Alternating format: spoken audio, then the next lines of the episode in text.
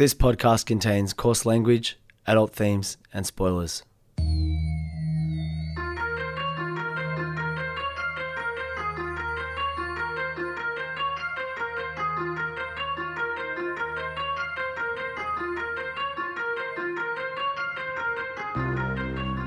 My name's Peach, and for the past couple of years, I've been helping my friend Shag overcome his childhood aversions to everyday foods in the podcast Fussy Eater.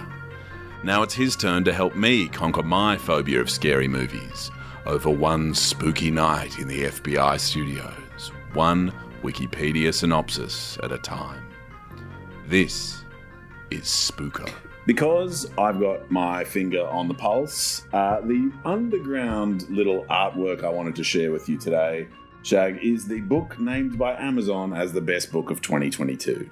So, over a year old, so out of date, and named by probably one of the biggest businesses the world has literally ever seen as its most prominent and famous book. So, let me take you behind the curtain to this exciting underground um, uh, discovery of mine. I'm talking about Tomorrow and Tomorrow and Tomorrow oh, oh, Peach, by Peach, Gabrielle Zevin. Peach, now, now, mm. I like. I don't want to ruin your flow. So mm. this book has been gifted to me by Adele. She's told me mm-hmm. I need to read it. It's on my holiday reading list. I haven't read a mm. book in about two years. I'm really excited to read it. Uh, ca- can you do this intro without spoiling the book for me? No, no, no, tough shit. Um, no, please don't, please don't. It's spoil. really important. It's really important that it gets spoiled. No, so please. Strap yourself no, in. No, no. So there the main characters are, right? um, yes, I can. Just give me ten seconds. So there are a number of characters in the book. This is and no, no, and Peach, this is for real, and like you oh, know, like I like no, I'm being for real as this well. This is this is a spe- like I need to read this properly. So, firstly, props to Adele. You will enjoy this book. Uh, there is a theme of collaboration in the book. Yeah, between people. Yeah. Okay. uh, You and I collaborate, yes, um, and have done for over time. um, um, it's gone okay, I think, for you and me, right? Yep, yep. Right? No, it's gone really well. Um, and you know, so I'm going to get here, and and. One of the reflections that sort of arose from reading this book, and a comment you made a couple of weeks ago, was um, that we've never tried to commercialize our collaborations. And so it's only ever been two people involved in the making of the stuff we make. It's you and me. It's not you, me, and the market, if that makes sense. Mm-hmm. And I didn't want to get too maudlin about it. And I'm trying to avoid spoilers. Uh, one of the joys of reading novels is, of course, is that sometimes they bring more truth to them than the bullshit fucking nonfiction that, that we sometimes put ourselves through. And uh, I, I was not expecting to manage my spoilers this tightly. Um, Shag, how, like, how do you imagine this podcast if we were trying to commercialize it? Is sort of one way of coming about it. If if the fat cat said, all right, Peach and Shag, we need a proof of concept as to whether this is any good. And I don't think I've got a competent answer if there had to be the market involved in our partnership. And Shag, I think that's why we have a nice, creative, spoiler-free... Peach, like, relationship. To be honest, I think I think you've done exceptionally well. I think you've done exceptionally well mm. to not spoil the book, but also mm. have a point there. I think we're Spooker, we're Sidetracko, but it's the end of the year. We're Reflecto. We're Nightmare Method. Uh, we're Nightmare Method. It's coming soon. I'm editing it, and it sounds so good. It oh, sounds- I can't believe it sounds good. I can't wait to hear. Yeah, it. Can I tell you the truth? So we recorded yeah. our new podcast. Nightmare Method at an amazing creative yes. retreat that was facilitated by Adele. Uh, thank mm. you so much. And Adele's mum, Julie, thank you so much. Mm. And because we recorded it in such a flurry, I was so worried to listen back to it that it would be garbage. I was so worried that it would be incoherent. We would be jumping around.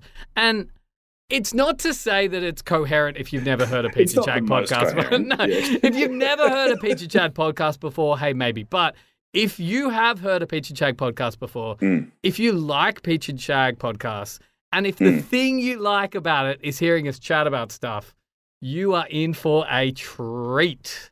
I wonder if you like Peach and Shag podcasts but don't like hearing us chat about stuff.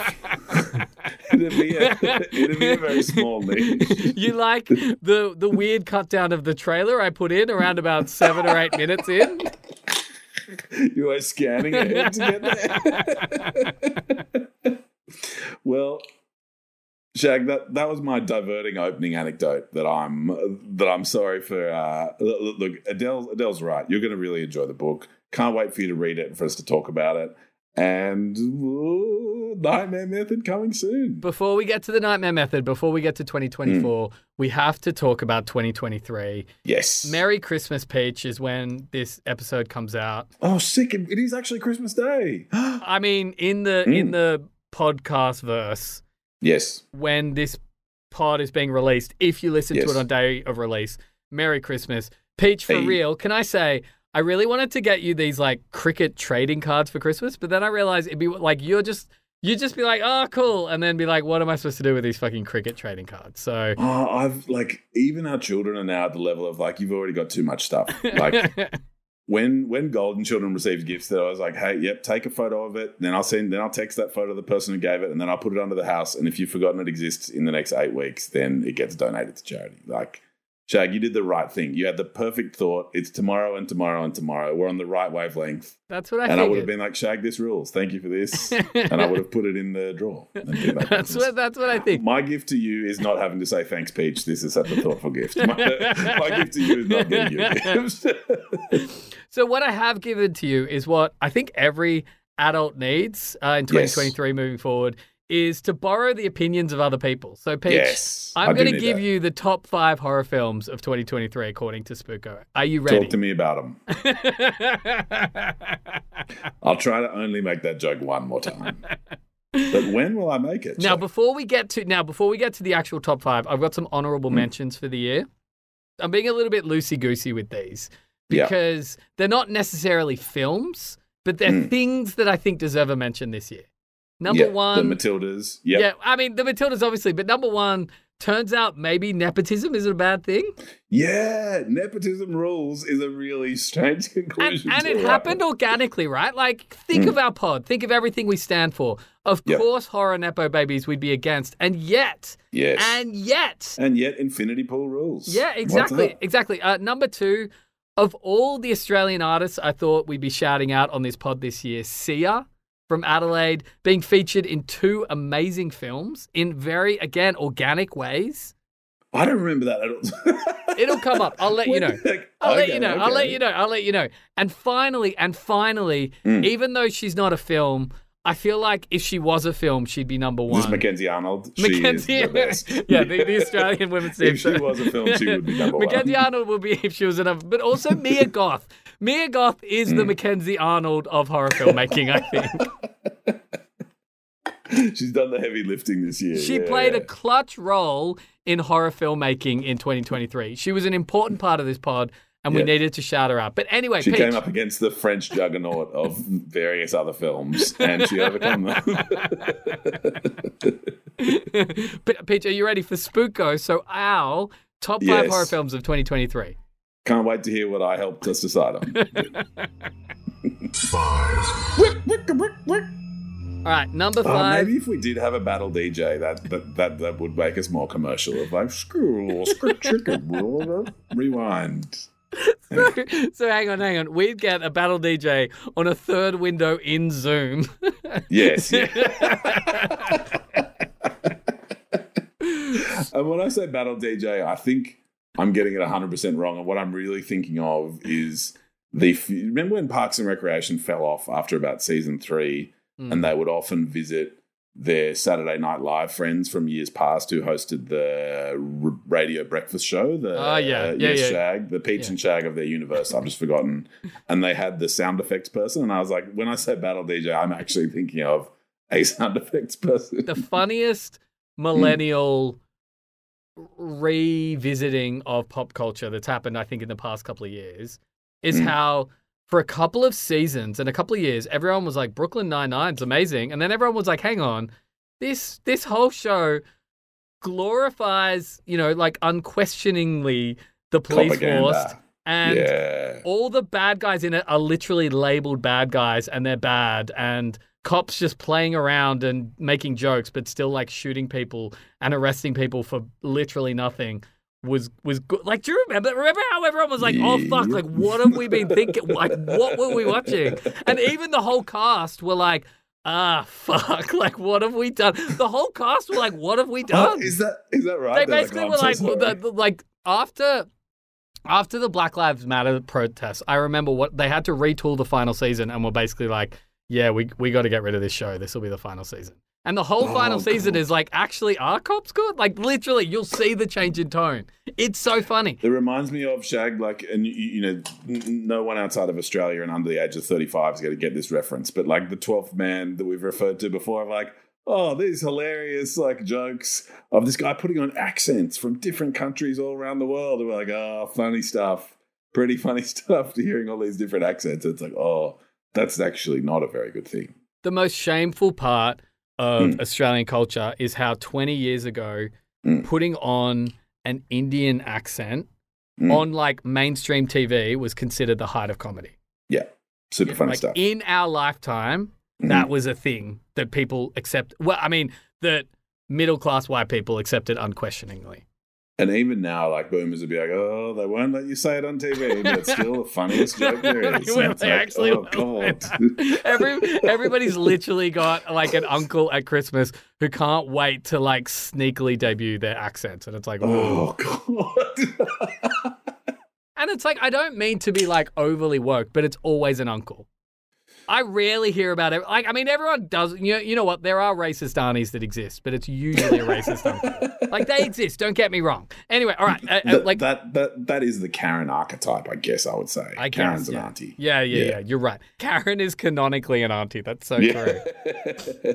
We figured it out. All right. Okay. So the fifth film we covered on episode one ninety-nine, mm. a film that I think I appreciated more thanks to our guest, the legendary Ruby Miles, who we'll be seeing more of in twenty twenty-four, M three gan, yes. or M three gan, as you would correctly pronounce it.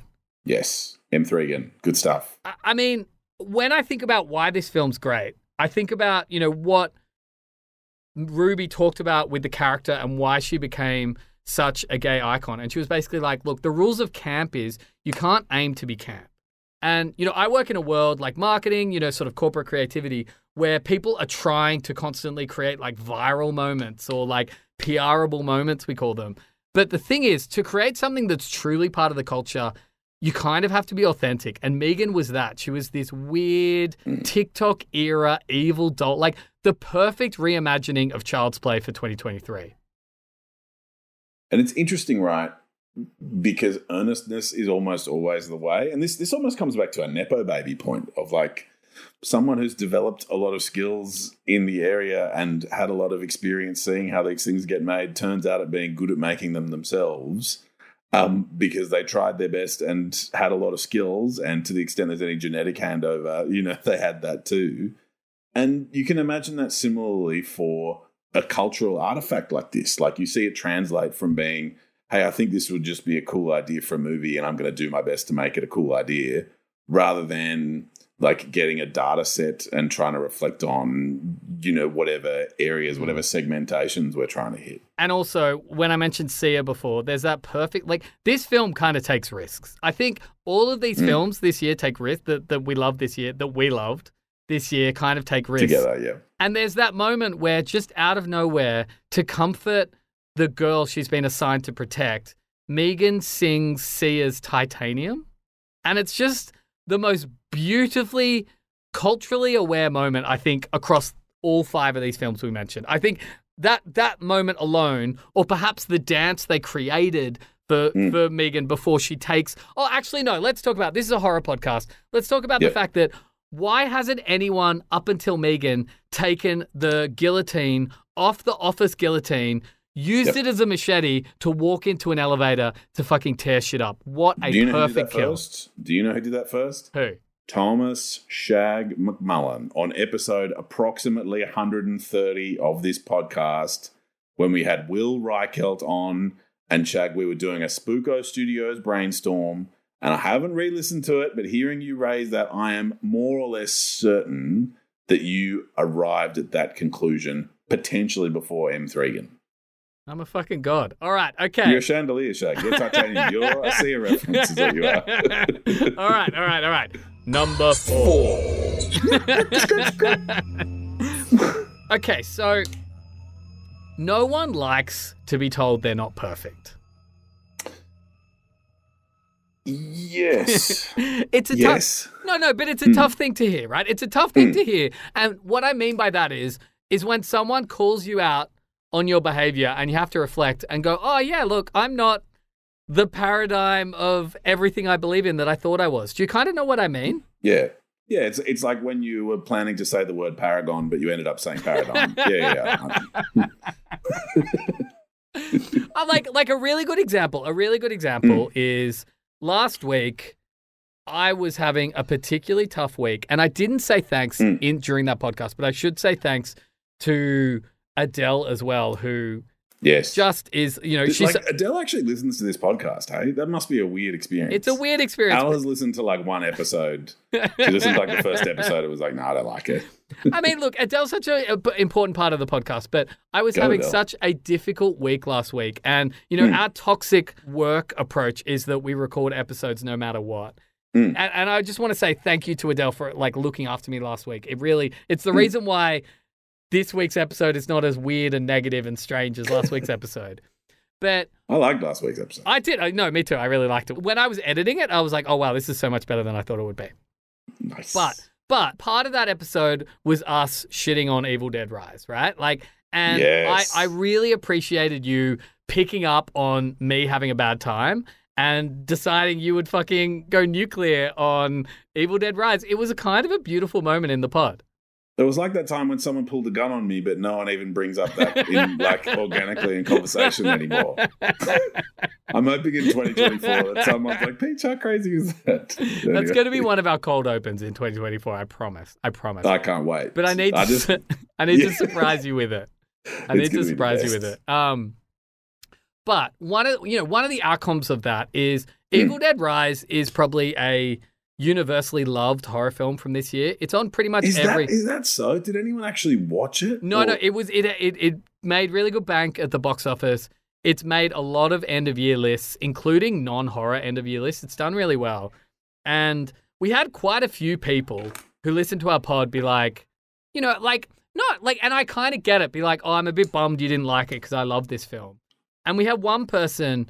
And remember, mm. I'm the one who watched it. You didn't watch it, so I watched it. And we yeah. had, uh, you know, one person text in and just have a really good critique and be like, hey, I've noticed a lot of, like, straight white guys don't love this film. And I think it's kind of because when they watch it, there's nothing in it for them to sort of identify with. And and I'm paraphrasing a comment. That's a I'm so- very fair critique. Right? It's Sorry, very fair. And it's mm. one of those critiques where I was like, where I was like, oh, wow, I'm not perfect. Yeah, and it's not that I am perfect, but it's mm. one of those things where it's like, at first you hear it and you're like, oh, wait, the first thing my brain goes, negative criticism, fight or flight. And mm. then it goes, hang on, listen to the negative criticism. Mm. And then I go, oh, wow, you know, maybe that's true. Anyway, so so I think that's a really important thing, and I kind of want to watch the mm. film again because of that. Yeah, like, I, I, I mean, as much as we have a go at Lee Cronin, um, he, the, the director and creator of it, he is not tin-eared to that. Right? Like, there's a reason he cast it almost principally with non-male actors and to deal with experiences that he clearly considers to be non-male exclusive, including very obviously the, the experience of motherhood. What I found distasteful was the fact that in attempting to engage with and adopt the appearance of a non-male um, work of art, What he failed to do was to bring on board as a consultant, a co-writer, a co-director, um, was a voice who can speak from that experience. And so the negative response I have is very much that sort of advertising four or five years ago where a boardroom full of old white guys goes, oh, fuck, we need to make this look more diverse. Just here's a tick box of races you need to include in this ad. Just tick every single race and we've done it. Well done, old mm. white guys. We've done it again. And I got from this a very um, perhaps genuinely well-intentioned uh, vibe from Cronin to be like, oh, yeah, fuck, fuck the patriarchy. I'm going to do my bit uh, and I'm going to tell stories from a non-male perspective. It goes without saying, any step to attempt to dismantle the patriarchy is to be applauded. Um, and so I applaud that goal. I I think where I, I think what I am most frustrated by in this particular artwork is attempting to do that without consulting with people around you uh, and engaging them and paying money to them. Importantly, mm-hmm. you know, um, while trying to leverage their experience.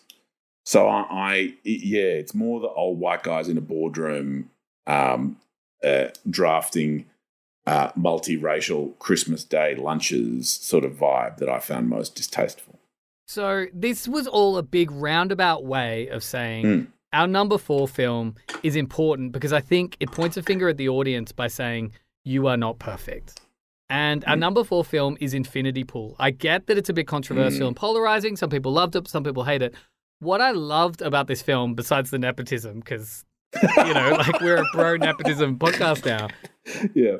Is that one of the realizations we've had on this pod, and we've always mm. joked about our heads being on spikes when the revolution mm. comes, but just to live and exist and make podcasts in the first world, we are living on the backs of the kids mm. dying in war-torn countries. We yep. are living on the backs of the people working in factories in the developing mm. world, you know, making electronic and, you know, the things the that we use, the T-shirts we yep. wear every day. We are living on the backs of the service workers who are always first-generation mm. migrants, who we will complain about the moment our fucking delivery is, is yeah, fifteen yeah. minutes late over the half hour we were told it was going to be, right? Like, mm. and I think Infinity Pool does that in a really clever, messy way with such a wildly inventive concept. The idea that you will go to this tropical nation resort where if you leave the grounds and if you hurt somebody, if you commit a crime, you can just create a clone of yourself and kill that cr- clone that has feelings, execute that clone, and then go about your life again because your money basically makes you immune to any consequences. And I, like I can't, I like I can't go past how perfect that is as, I guess, not just a great concept for how people are feeling now, but also like a little bit of, I guess, like a warning of where we like, you know, the the distrust, the the animosity, like the divisions that are coming because of the way we're living our lives. And it's that very constructive metaphor for me of like, yes, okay, you pay your money to excuse yourself from liability, but in doing so, you destroy yourself. You know, and it's just, it isn't a heavy-handed metaphor no. necessarily, but I, I think Infinity Pool, I'm surprised it wasn't higher, actually. Mm. Like, and I might have to look back over the emails we exchanged when we were putting together this top five because I'm sure I, I'm sure I had it higher up the list because I consider that to be such a eloquent metaphor, and it strikes me that it wasn't as heavy-handed as it could have been as well. Three. So number three had to be. You know, I have a reason for this for this ranking, and number mm. three. Probably would have been higher if it had a better non-X-Filesy ending. But number three had probably the twenty scariest minutes of filmmaking I've mm. ever seen across, you know, the two hundred plus films we've watched on this pod. Number three is No One Will Save You. Yes. Two facts. Number one, aliens just aren't scary. Hard to make them scary. Facts. Demons are automatically scary.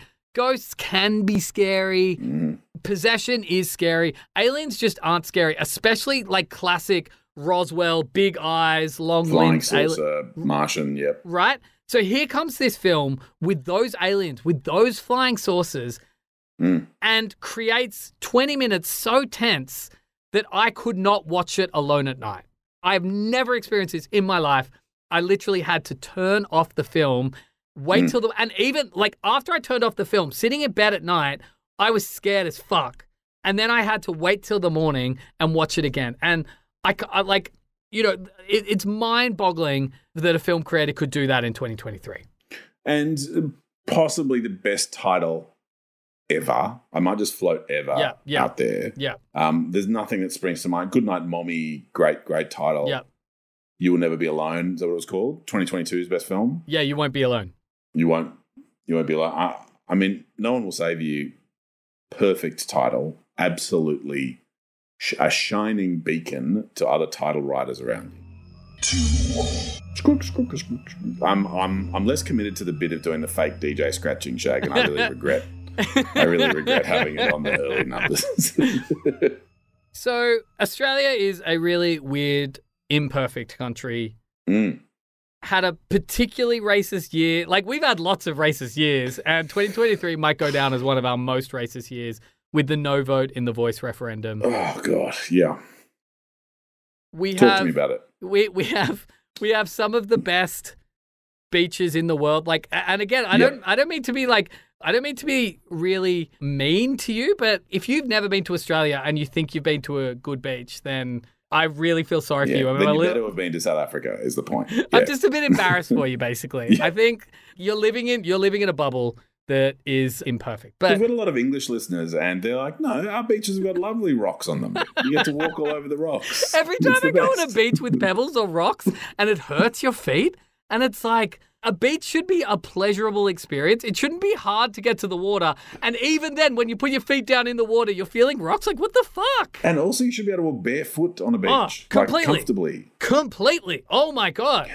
And the water should be warm-ish, enough to swim and not... And not sort of murky. Yeah. yeah. But also refreshing and not so warm, like when you're in the Mediterranean and it's like blah, blah, blah. Yeah, and like, and for all our Italian listeners, like, you don't have to have an infinite number of deck chairs on a beach for it to be really nice. You can actually have a bit of space to yourself and sort of spread out. It's really nice. Anyway, all right. One of the weird things Australia does, even in twenty twenty-three and the age of the internet, mm. is just delay films releases. Sometimes it's like a film will be out everywhere and Australia will be like, oh, wait, six months till everyone can see this film. till it's just, mm, just wait till it's just right. till it's just, just, just piquant enough. So, so this is, this is a bit cheeky because it, it was released in twenty twenty-three here, but it wasn't released anywhere else. But because I, I just need to include it in a list. So, yep. Number two was released in Australia in twenty twenty-three is Pearl. Ah, lovely. Yes, yes, yes, yes. And Mia Goth, let's get it. Honestly, in, in you know, in another in another lifetime, this would be number one. But Peach, I think you understand what number one's going to be. I think I do. And if only there were some record scratches that could accompany it. One. So number one. I mean, there's there's two reasons why our number one is number one. Hmm. You know what? In fact, there's three reasons. The first reason, obviously, a lot of Australian films are terrible. Like, don't act, yep. like I'm not. We, you know, I've talked about this before. We just have a lower bar because people don't see a lot of like because Australia is such a like bubbled country. People mm. see Australian film as the bar rather than world film as the bar. So yes. because of that, or, or like Australian creativity is the bar rather than world creativity of, is of the bar. And though a lot of the things that are popular here kind of suck. And what often happens is someone goes beyond that and it's not necessarily popular here straight away, but it gets popular around the world. And then Australians like, oh, fuck. Like, what has everybody seen that we didn't see? And then it becomes popular here. It's the Wolf Mother experience, the Babadook experience. And I think that's something that's happened with this film because here are these two creators that didn't come up making films. They came up making a YouTube channel and they had this idea for a horror film. And what I love about this, the second reason is how much this film is all about creativity and staying true to what you want to make. Your intro about the fact that, you know, our third member of Spooko is our battle D J and not the market, I think I think it's probably really important because mm. it's the same for the filmmakers that made number one in that they were offered a deal with American production companies who were like, mm. we'll make it, but we want to set it in America and we want to change all this stuff. And they're like, no, fuck that. We're just going to make it here and we're going to take a risk. And they ended up making the number one horror film of the year, Peach. Quick Sidetracko, Shag.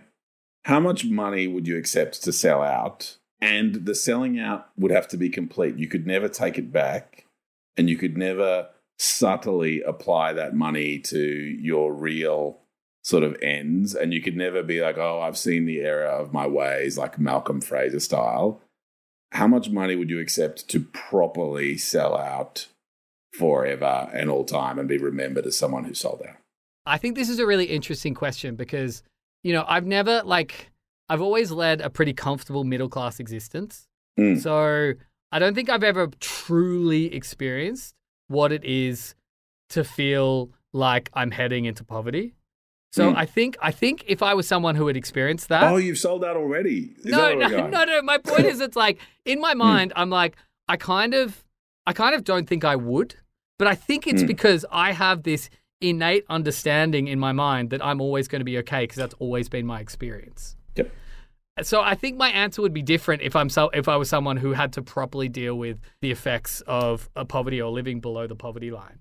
But I just, I, I like, I mean, fuck, like I, I'm sure given a ridiculous enough figure, I'd be tempted. But I think I like, I genuinely, and it's the same thing with this podcast. I think I just like making stuff too much. And yeah. It's hard to make stuff you believe in if you've sold out. Yeah.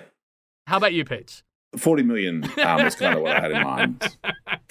I think that's probably enough because you just want to equip your kids with an education that would allow them to be like, my fucking sellout old man. I'm going to have to undermine everything he did. Yeah. But, but look, the number one reason why this film from twenty twenty-three is our number one film of twenty twenty-three comes down to one scene. And it's a scene for me which kind of changed horror filmmaking forever.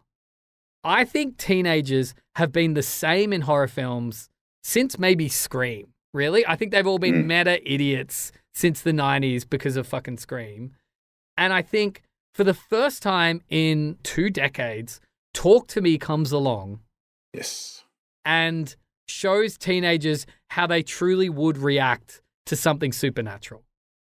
And that scene is the montage in which they essentially treat a haunted possession hand like a party drug, and yes. they create fucking TikToks and Snapchats of it.